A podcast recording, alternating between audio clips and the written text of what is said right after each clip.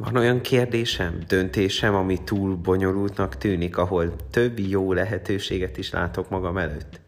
Akiket pedig Isten lelke vezére, azok Isten fiai, mondja a kérdéseimhez kapcsolódóan a Róma 8.14. Hogyan hallhatom meg Isten vezetését? Lehet, hogy vezet engem, de én nem figyelek rá.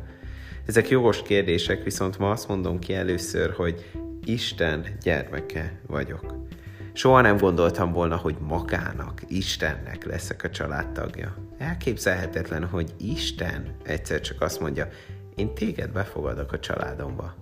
Mégis ez történt. Ezután persze, hogy szól hozzám, hiszen azt akarja, hogy kapcsolatban legyünk. Ő akarja ezt, ő fogadott be, ő hívott először magához, ő akar segíteni, vezetni. Ezért aztán másodszor azt mondom ki, hogy én ezt akarom, enélkül nem is megy. Nem fog vezetni, ha én szembe akarok menni vele. Tényleg akarom, hogy vezessen Isten? Ha elmondaná, hogy mit akar, megtenném? Vagy azért átgondolnám előtte? Ki mi által vezetett már eddig engem Isten? Imádkozok valakiért, aki szembe halad most Isten akaratával, hogy megtapasztalhassa, őt is a gyermekévé fogadta Isten.